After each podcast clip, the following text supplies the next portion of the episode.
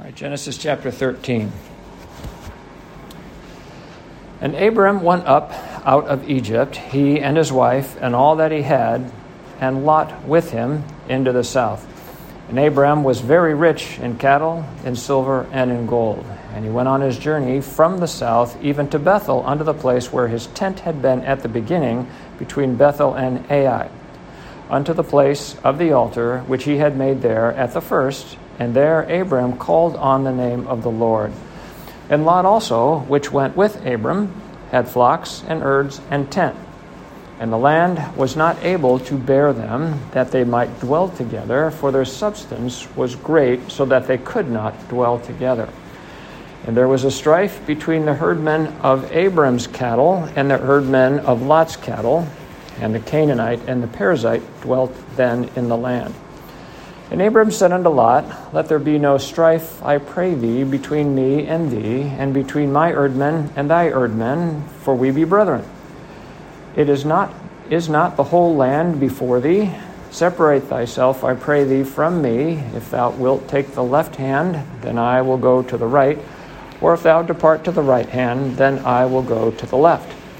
And Lot lifted up his eyes and beheld all the plain of the Jordan, that it was well watered everywhere before the Lord destroyed Sodom and Gomorrah, even as the garden of the Lord, like unto the land of Egypt, as thou comest unto Zoar.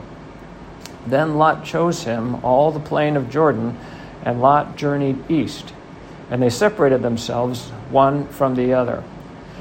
Abram dwelt in the land of Canaan, and Lot dwelt in the cities of the plain and pitched his tent toward Sodom. But the men of Sodom were wicked and sinners before the Lord exceedingly.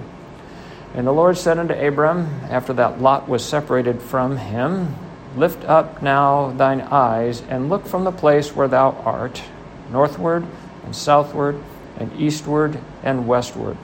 For all the land which thou seest, to thee will I give it, and to thy seed forever. I will make thy seed as the dust of the earth, so that if a man can number the dust of the earth, then shalt thy seed also be numbered. Arise, walk through the land in the length of it, and in the breadth of it, for I will give it unto thee.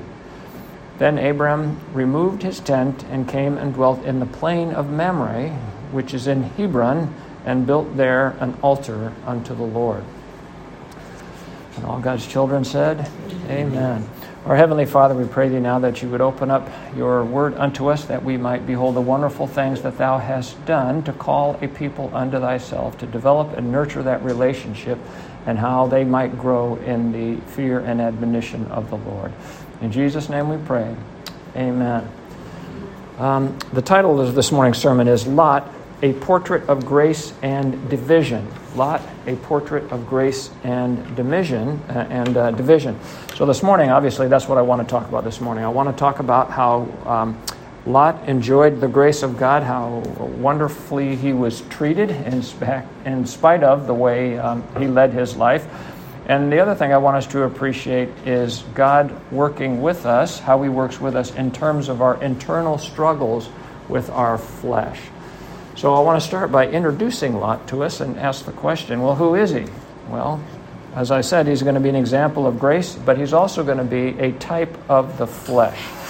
Um, in Genesis chapter 12, verse 5, and also chapter 14, verse 12, he's described as Abraham's brother's son. Abraham's brother's son. So he is Abraham's nephew. He's the son of Abraham's brother, whose name is Haran.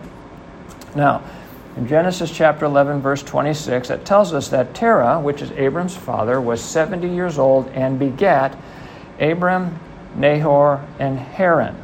Now, we should appreciate that that's not necessarily the birth order, but it's in the order of significance. Just like the Lord gave us the order of birth of um, Noah's children, He gave Shem first because from Shem is the line of Christ just like we know from Abram is going to be the line of Christ here in particular. But though in general, uh, all three of those boys uh, have um, a relationship to uh, Christ, somewhat more obscure than the others. But nevertheless, Abraham, Nahor, and Haran are born unto Terah, and that started when uh, Terah was 70 years old, um, but that is not the birth order. If you compare verse 32 of chapter 11, and verse 4 of chapter 12, you'll see that Haran was 130 years old when he begat Abram. It says that he died when he was 205 years old, and it says that Abram was 75 years old when he left Haran. And so you do the math and you come up with, well, he was um, 130 years old when Abram was born.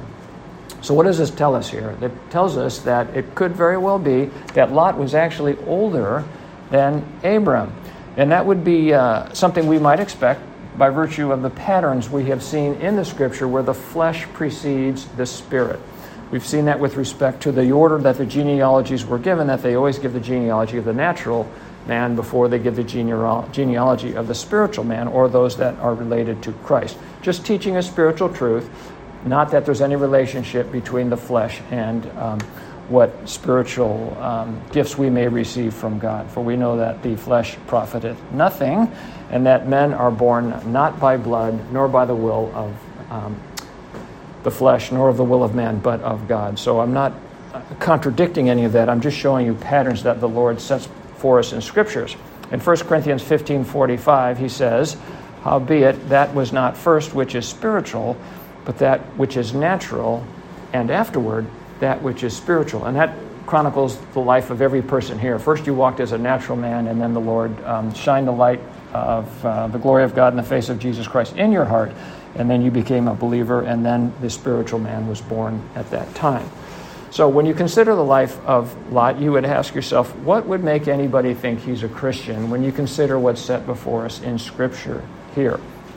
When there's a disputation there in Genesis 13, um, and he is proffered a choice of where he would go, what does he do? In verse 10, it says, And Lot lifted up his eyes and beheld all the plain of Jordan, that it was well watered everywhere, before the Lord destroyed Sodom and Gomorrah, even as the garden of the Lord, like the land of Egypt, as thou comest unto Zoar. So we can appreciate that, Ab- uh, that excuse me, that Lot is looking around and he's asking himself, well, where would I get the most profit for myself, uh, for my um, for my cattle? Where would that work best for me? And so he follows what and does what we would expect the flesh to do. His eyes are looking down on the plain of Jordan, and we see that it is almost like the Garden of Eden in terms of how well it is watered. And so you know he's going to prosper down there, um, or he thinks he's going to. So down he goes, and uh, from the top of the mountain, he goes from the place of the altar to the lowest place on the planet Earth. Now, we had talked about that last week where we saw that Abraham descended from the mountain and went down into um, Egypt, and we saw that geographically he was going from the high to the low and then he reversed course when he uh, learned his lesson and got spit out of Egypt, uh, chastened by the, um, the, Gentile, and sent back to, uh, and went back to where he had started and where he was um, uh, before the altar. So we would think to ourselves, and this is true, that um, Lot apparently didn't learn anything from that experience down in Egypt. And so he sees that the water down there is very much like it is down in Egypt. It's well watered, and that there are cities there. And so he's got eyes as big as silver dollars. And down to the plain of Jordan he goes. Um, in verse 12 of chapter 13 of Genesis, it says that, quote, Lot dwelt in the cities, that's plural, dwelt in the cities of the plain and pitched his tent toward Sodom. So, as he's drawn down there, based on what he sees uh, in terms of how it can provide for him, he sees the cities, and I think they are very alluring to him. And we've talked about that in the past about how alluring the world is to the saint. Now, Jordan means their descent. And so he descends from the mountain down to the plain of Jordan, and he goes through each of the five cities that align the western bank of what is now the Dead Sea. And he ends up in Sodom. In uh, chapter 10, verse 19 of Genesis, we read about the borders of the land of Canaan. And it says, And the borders of the Canaanites were from Sidon, as thou comest to Gerar, and unto Gerar. They're listing the cities in a counterclockwise way. As thou goest to Sodom, then north of that would be Gomorrah, then Adam, then Zeboim, even unto Lasha. And so those are the cities that Lot is going to go through in reverse order. He's going to end up in Sodom. And as you might expect, those cities mean something in terms of their, uh, their names. Lasha, the first city he would come to, means unto blindness, which is uh, by virtue of the covering of the eyes. And so when Lot goes down there, he's going to have to deny whatever um, he's learned uh, with, uh, by walking with Abram and whatever he's learned at the altar of God. And he's going to have to deny that and cover his eyes so that he can go down there and fulfill the lusts of the flesh. Zebulun means troops. That would be the next city he comes to. And so there's a suggestion there that he's on the broad way through the wide gate wherein many enter thereat, which the Lord teaches us about in Matthew chapter 7, verse 13 and 14. Um, Adamah means earthiness, and certainly we can expect that that's the way the people down there are living, very much in the flesh, and so they are very earthy. Gomorrah would be the next city he would come to, and that means bondage. And finally, he ends up in Sodom, which means fetters. Fetters. So you can see how he's going down through the cities, that the Lord has given us the names of these cities, that it's getting worse and worse for him. He's gone from bondage finally to fetters. Fetters, of course, are the chains that you would shackle a prisoner in. Now, it is from this condition that the Lord finally sets him free. So, somewhere along this uh, descent, Lot meets his worldly wife, to which he is unequally yoked. Now, living amongst these people clearly influenced um, Lot in terms of the way he dealt with things that happened in his life. We know that when he, the angels come to the city to remove him from it, that he offers up, he proffers up his virgin daughters to them, that they would lie with his daughters rather than the people of the city, you know, rather than um, not doing that at all, rather than sheltering his daughters in his house and, and fighting, laying down his own life to keep his daughters from being violated by the people of the city. So clearly there's been some influence with respect to what's been going on in the city. Um, in um, he fears to escape to the mountains. We read about this in Genesis 19 19, that when they come to um, remove him from the city, he wants to negotiate with them, and he fears going to the mountains, quote, lest some evil take me and I die. And so I wonder what would he have to fear in the mountains? I mean, we know it says that the Canaanites and the Perizzites are in the land, but I wonder if he fears being in the presence of Abraham and the conviction that would result with him, again, being with Abraham, Abraham at the altar. From there, he goes up in a cave, and we read there that it's, it is at that place that his daughters inebriate his conscience with wine. In other words, they get him drunk, and they lie with him there committing incest. So obviously, what's been taking place in those cities have influenced um, his daughters in terms of the things that they do, how they deal with situation. So, in the historical chronicles of the patriarchs, the last place we hear that Lot is is that he is in a cave which is typically where the patriarchs were buried. They were all buried in caves, and this is certainly a poor testimony of life. I'm not saying he died there. I'm simply sharing with us what the scripture shares with us so that uh, we can appreciate what lessons we can learn from it. So, from descent from the altar all the way down to a hole in the ground, that's kind of where his testimony ends. So, what would make anybody think that Lot was one of the elect, that Lot was a saint? Well, there are some clues to what we can pick up in these early chapters of Genesis. Um, we can appreciate that in Genesis 14 16, he's described as Abraham's brother, though we know that he's a nephew. Here in Genesis 13, that um, in verse 8, Abraham says to him that we are brethren. So Abram is helping us to appreciate that there's a close relationship with him, that he's his brother. And as uh, Christians, in that context, we can appreciate that we are brothers and sisters because we have a heavenly Father. We are adopted sons of the Father, and therefore we are brothers and sisters with one another. So that's a little bit of a clue that we can use to appreciate that Lot was one of God's elect. Um, in Genesis chapter 22, verse 17, when the Lord is speaking to Abraham after he's agreed to offer up and has offered up his son Isaac, um, the Lord tells him, in terms of the promises that he gives him, he says, Thy seed shall possess the gate of his enemies. Thy seed shall possess the gate of his enemies. Well, it's interesting that in a few chapters previous to that, in Genesis chapter 19, when the angels come down to the city of Sodom, where do they find Lot sitting but in the gate of the city? Well, in Deuteronomy, that's where you learn that the judgment is rendered in a particular city. It's rendered in the gates of the city. So there is Lot sitting in the gate of the city as though it was a literal fulfillment or a spiritual fulfillment of what the Lord tells Abraham in 22:17.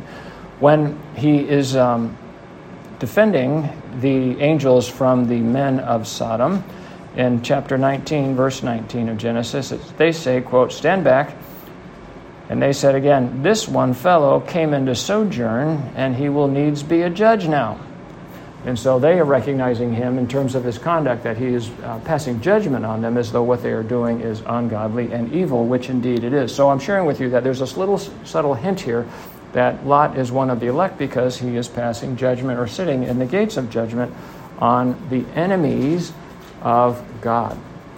So in 22:17 and Genesis 19:1 they help us understand that God is not really speaking about the seed of the flesh because this precedes uh, when um, Lot has any children and Lot is not a son of Abram but it's helping us to appreciate the seed of faith which all Christians are.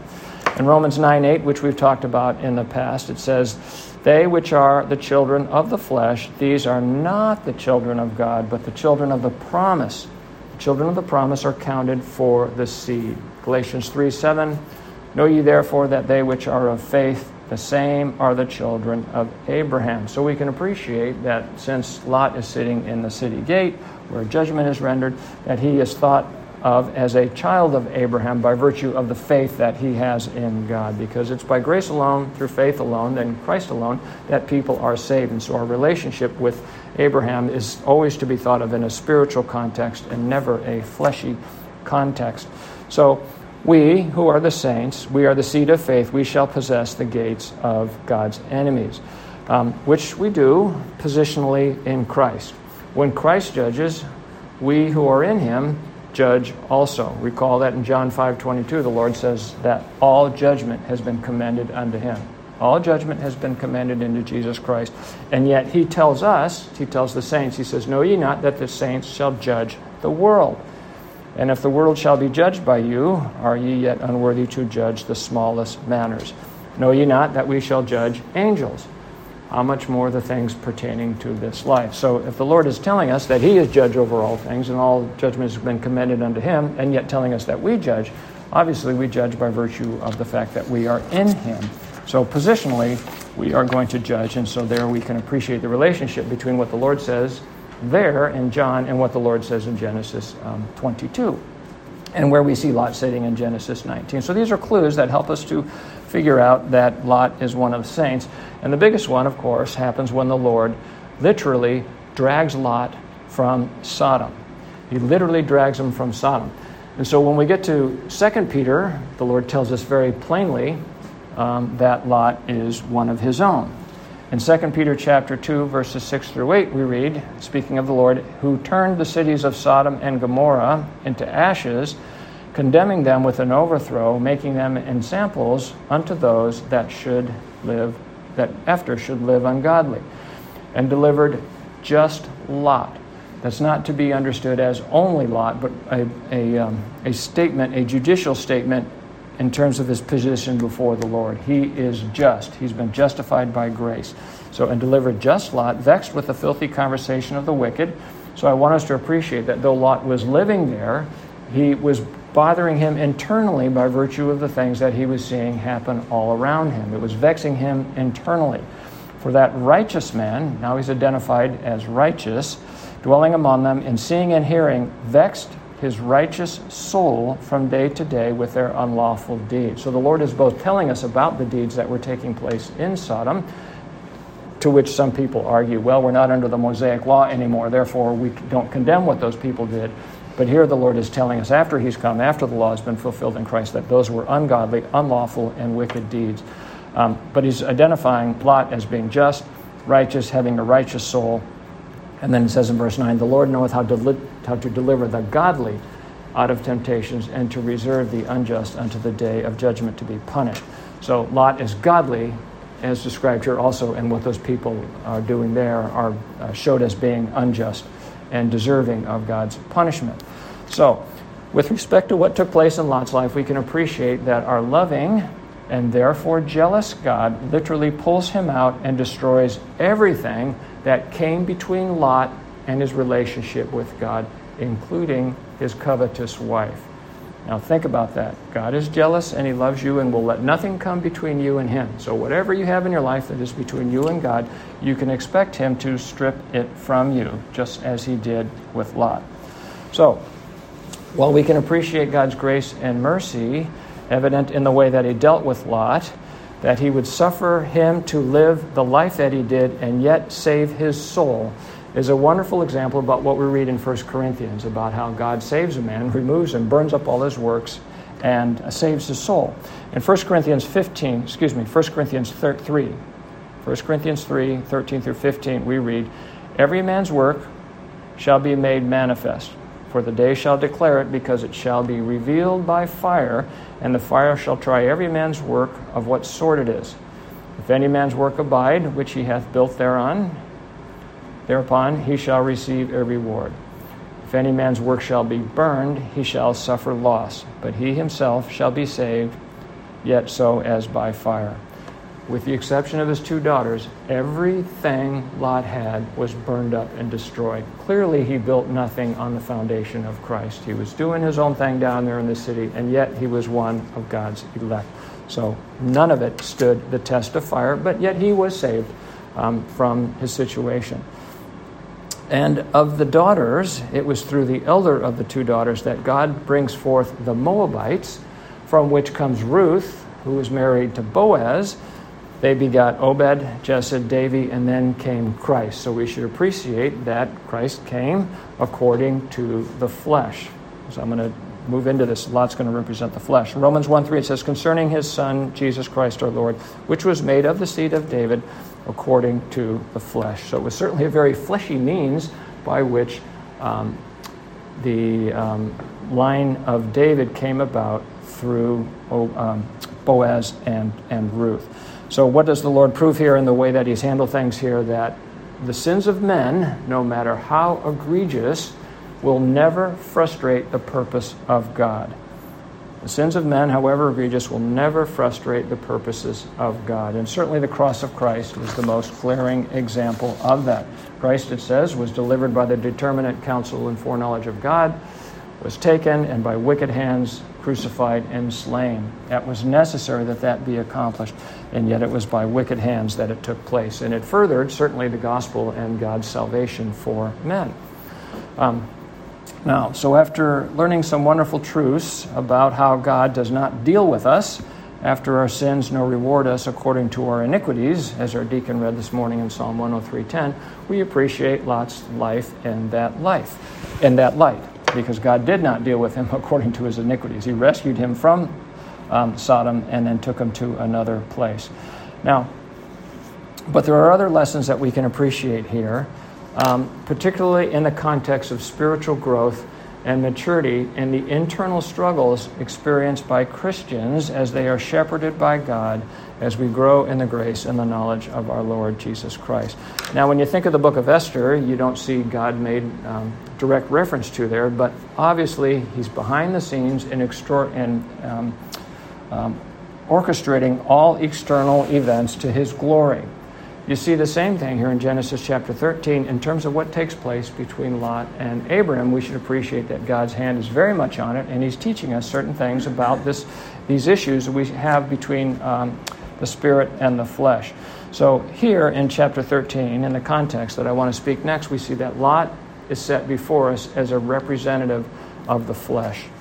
As I mentioned, he is Abraham's or Abram's nephew, and yet, as I said, he's described as Abram's brother in verse 16 of chapter 14 and also verse 8 of chapter 13.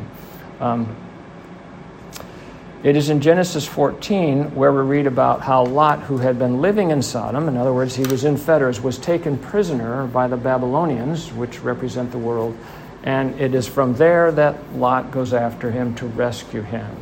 And so we should appreciate this that as we become Christians and the Lord works with us, we don't want to let go of the flesh. We have this real struggle with the flesh. You know, we love it, and it has all sorts of things that it desires and loves in this world. And so it's very difficult for us to let go of. So this is an internal conflict that takes place at a lower level of which we are not necessarily, certainly not initially, we are not um, conscious of. There are all sorts of things going on in our body that we're not aware of. You know, you can have bacteria and virus and all sorts of things working in you that you're not aware of until finally it blows up.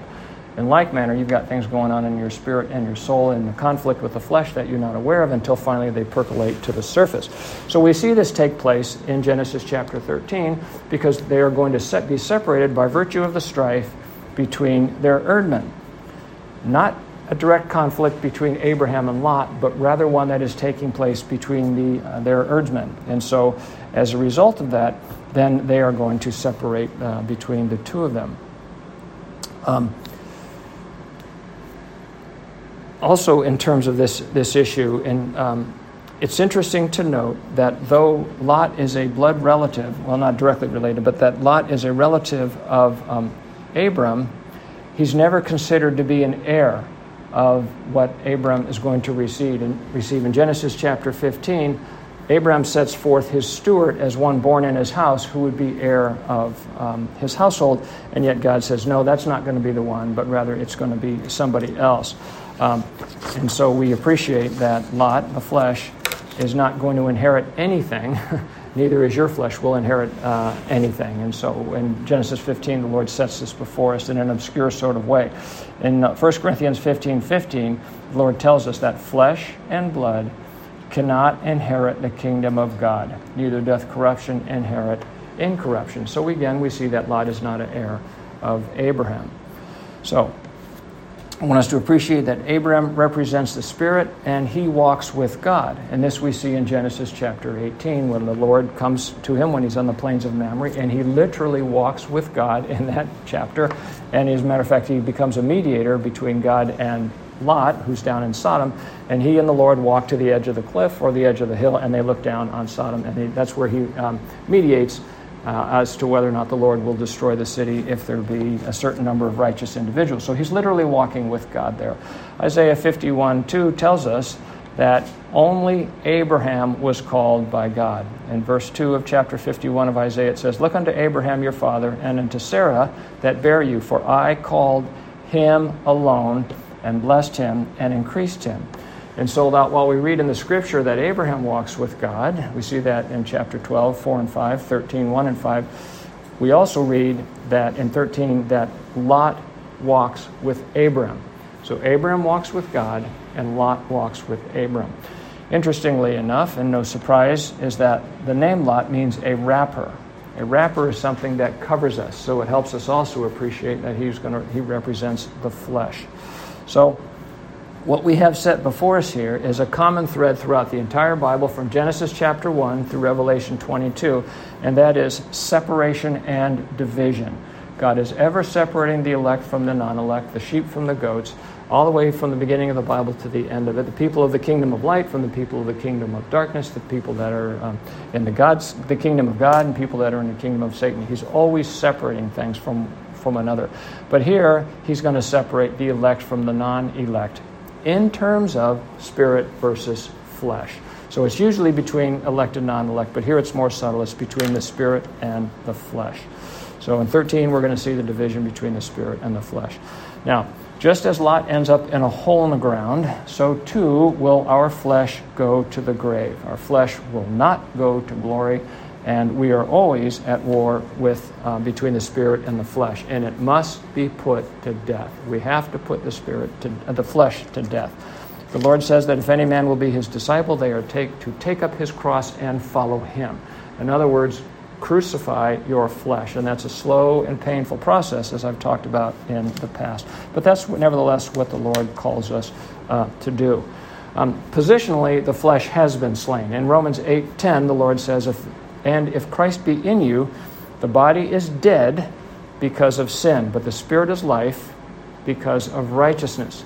In Galatians 5:24 we read, "And they that are Christ's have crucified the flesh with the affections and the lusts." So positionally those things are true, but experientially we are still locked up in this uh, battle between our spirit and our flesh. We are constantly at war with it. And so we see the admonitions in scriptures um, which are not contradictory to what we just read because this is the experiential versus the positional. In 1 Peter chapter 2 verse 11, he says, "Dearly beloved, I beseech you as strangers and pilgrims." In other words, like Abraham, we are walking through this world as strangers and pilgrims, so he beseeches us as strangers and pilgrims, abstain from fleshy lusts which war against the soul. We are to abstain from fleshy lusts, which war against the soul. Galatians 5 16 and 17, another admonition. He says, This I say then, walk in the Spirit, and ye shall not fulfill the lusts of the flesh. For the flesh lusteth against the Spirit, and the Spirit against the flesh, and these are contrary the one to the other, so that ye cannot do that ye would. And so this is constantly going on with us as we um, uh, navigate this world as, as pilgrims. Uh, I don't know when the last time you had a conversation with somebody when you didn't walk away and think to yourselves, I wonder if I should have said that. I wonder if should, I should have said something else. I wonder what my motives were for doing that. Um, were they proper? Were they good? Did I do the right thing? Did it bear good fruit? Did it not bear good fruit? I mean, I, I do this constantly. It drives my wife crazy because I leave a, a conversation and she goes, You're still thinking about it? And I'm like, Well, yes, I am. Scripture says, in the multitude of speech there wanteth not sin. So it's very difficult to leave a situation when you've been talking to a group of people or enacting with them and know that you did not sin because you probably did in some way, whether your motives were wrong, whether you said the wrong thing. But nevertheless, we have this constant conflict that is taking place beneath the surface, just as we see it here between Abram and Lot, between their herdsmen. And as it was with them, so it is with us. Um, we're ever desiring to do that which is pleasing to the Lord, that which will not grieve the Holy Spirit which is within us, and do those things which are not of the flesh. Romans chapter 7, of course, sets this before us in a very nice way. And this is the struggle the saint faces, and they will face this until they go to the grave. In verse 19 of Romans 7, he says, For the good that I would, I do not. I want to do the right thing, but I'm not doing it. But the evil which I would not, that I do. I'm doing things I don't want to do. We are saying things that we don't want to say. We are behaving amongst each other in ways that we know is wrong and we don't want to do, and yet we do it. Verse 20 Now, if I do that which I would not, it is no more I that do it, but sin that dwelleth in me. I find then a law when I would do good, evil is present with me. For I delight in the law of God after the inward man. But I see another law in my members, warring against the law of my mind, and bringing me into captivity to the law of sin which is in my members. Verse 14, I love. And I found myself saying this last week O wretched man that I am, who shall deliver me from the body of this death? I desire very much to be separated um, from my body. I know that um, no good thing dwelleth in it I desire to do the right thing, but I can't find the strength within my flesh to do the right thing. I have you must go to the altar of God and remain there. So the flesh must go, the body must go to the grave. Verse 25. I thank God through Jesus Christ our Lord. So then with the mind I myself serve the law with God, but with flesh the law of sin. So here we are up in the plains, up on the mountain. Abraham's going to stay with God. Lot is going to follow the laws of the flesh, and there he's going to go down the uh, plain of the Jordan. So we see this split here between the spirit and the flesh.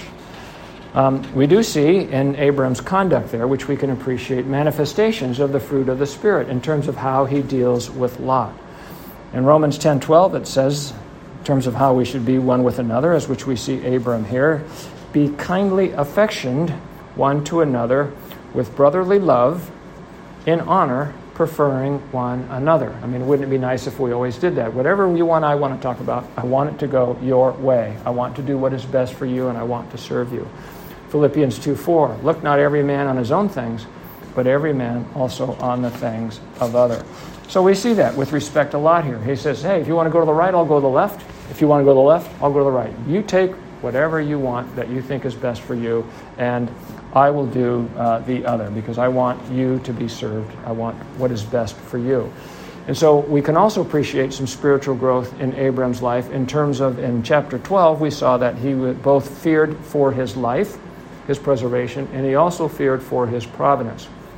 Here in 13, we see that he no longer fears for his providence, but he trusts that the Lord will provide for him. Hey, I don't care where you take your sheep. I don't care which land you take. I know that it's going to go well with me here. I know that the Lord will provide for me and my flock. So again, we see this wonderful growth in terms of his spiritual um, reliance upon the Lord. So Lot looks down and he follows the fleshy pursuits upon the plain of Jordan, wherein are slime pits, that which we know today as the Dead Sea. And Abram, the Spirit, remains upon the mountain. It is after after Lot was separated, that the underlying conflict has now been removed, that the Lord then tells Abram to lift up his eyes and behold all that is his. In Romans 4:13 we know that the Lord promised Abram the world, the cosmos. That's what belongs to him. So he lift, tells him to lift up his eyes and behold the promises of God. And the same thing is true with us. When we're contending with our flesh, when we're drawn by the alluring things of this world, we will not behold the inheritance that we have in Christ. We will not appreciate all that we have in Him, all the promises that we have in Him, all the glory that's to be had in Him, this wonderful relationship we have with Him, because we're stuck up in this battle between um, the spirit and the flesh. Our vision is obscured by the temporal things of this world, so we cannot see the eternal things that God has set uh, before us.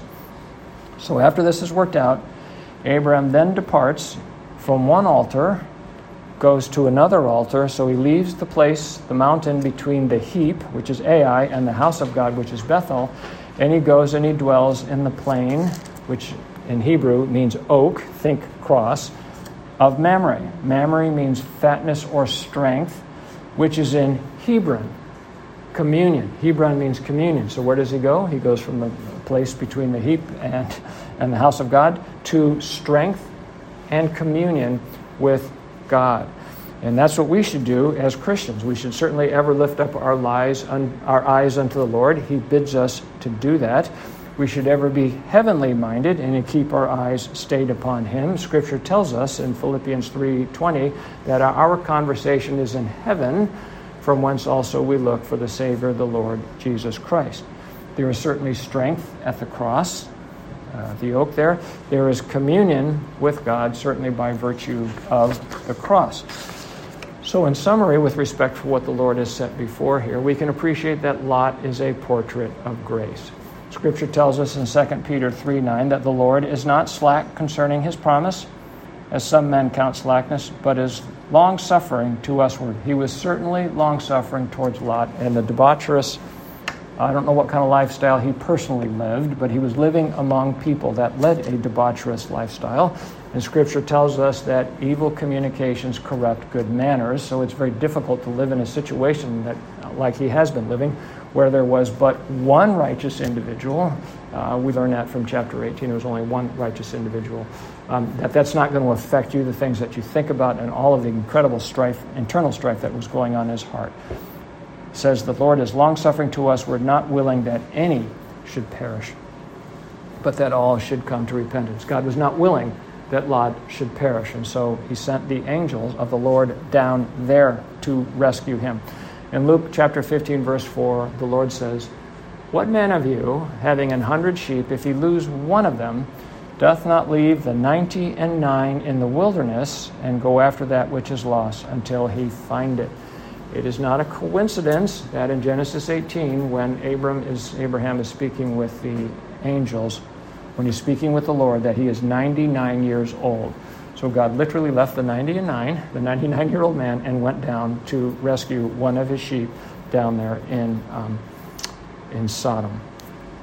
Now, as for the struggles uh, we have with the flesh, we have to let the flesh go because it's going to the grave. Again, 1 Corinthians 15 50, flesh and blood cannot inherit the kingdom of God, neither doth corruption inherit incorruption. So, how do we live as saints?